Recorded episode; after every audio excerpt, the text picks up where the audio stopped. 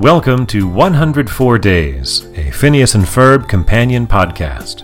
Hi, I'm Callie, And I'm her dad. and this is episode 5 The Magnificent Few. This is the one where they go herding cattle. They don't actually build anything in this episode. Uh-uh. But uh, Dr. Doofenshmirtz does. But it's not an inator. What is it instead? It's a termite controlling helmet. Yes. And when we look at the formula for this episode, there are eight of the 10 elements. So even though I feel like each of those 10 elements was in every single episode, we're five episodes in, or five stories in, half episodes, whatever you want to call it. And we still have not gotten the exact full formula. And we missed, in this one, I know what we're going to do today, and Oh, There You Are, Perry. Although we did get to hear a second jingle, Doofenshmirtz Aluminum Siding.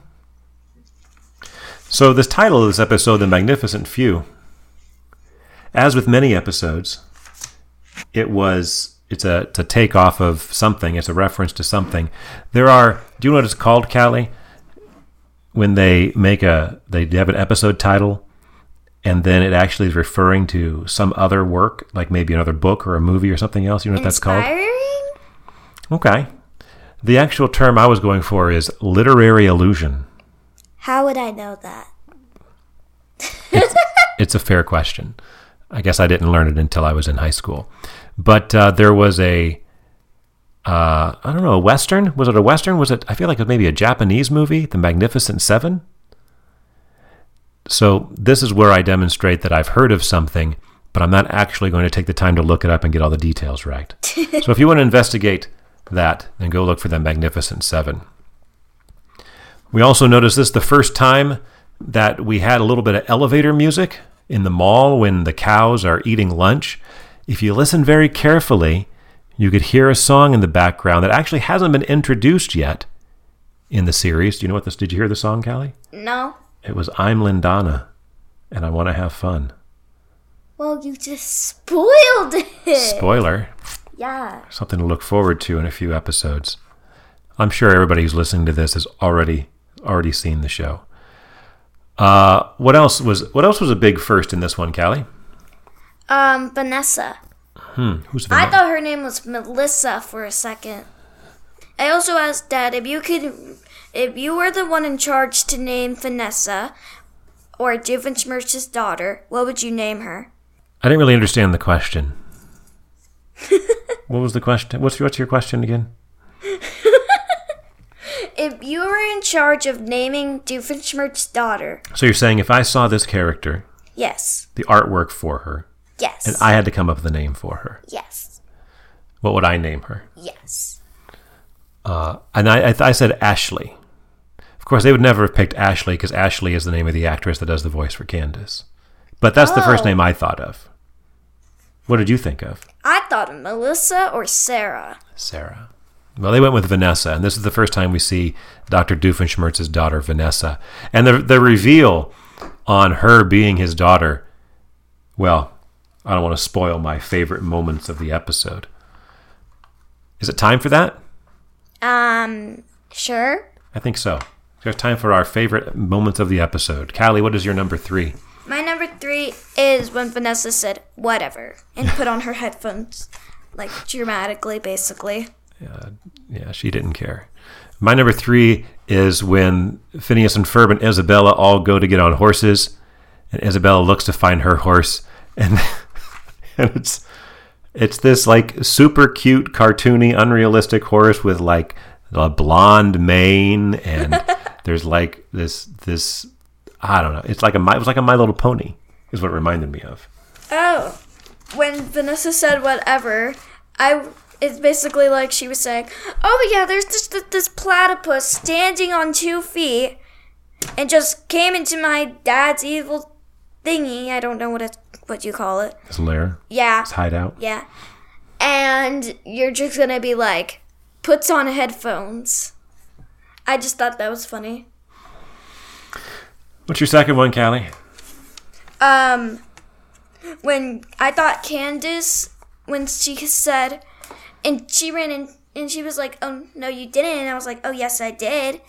And then when Perry went into the la- his lair and Major Monogram basically kind of repeated the same thing, I thought that um, Candace and Monogram were basic. That was basically the same story, but Yeah, I don't think it is. Well, see, I was I was thinking it was they both had a similar experience and they were both telling it the same way. But do you think they might have actually been talking about each other? yeah, Maybe. I mean, it's possible. it's basically kind of like the same thing situation. Gotcha. Well, I'm actually going to skip ahead to my number one, and it's the part where uh, Isabella talks about getting her milking badge or whatever. She goes, "You squeeze and pull and squeeze and pull and squeeze and pull and squeeze and pull." Just that simple. Seems mildly inappropriate. Uh, what is your number one, Callie? My number one was like when Doof, when Perry got out of his trap and and Doofenshmirtz was like, "No, don't touch that button. No, not that button. Yeah, that button. Don't touch it." And like, oh, don't touch that one. That will um self destruct.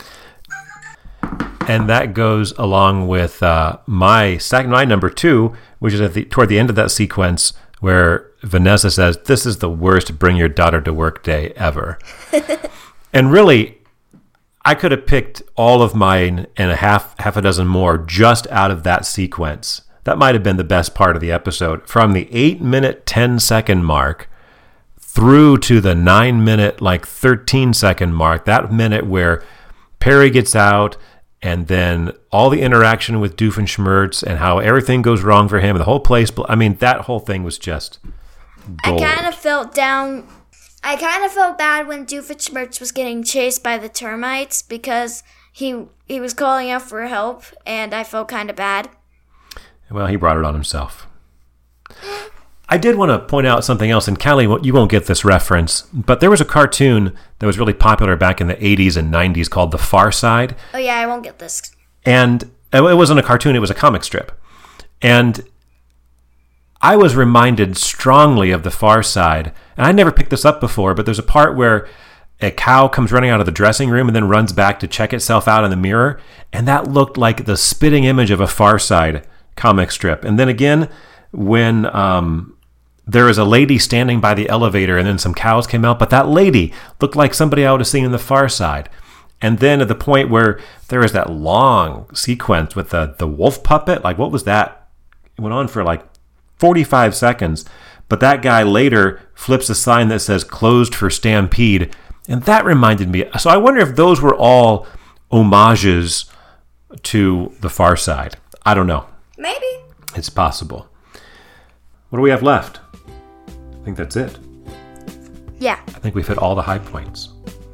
Well, that means that we uh, conclude by again reminding everyone if you want to send us an email, that email address is Callie dot. no, that's not correct. It is Callie and her dad at gmail.com. But we will go out as usual with Ferb's line. I reckon herding cattle ain't for city folk. Do you want to say anything to end it? Bye. Good enough.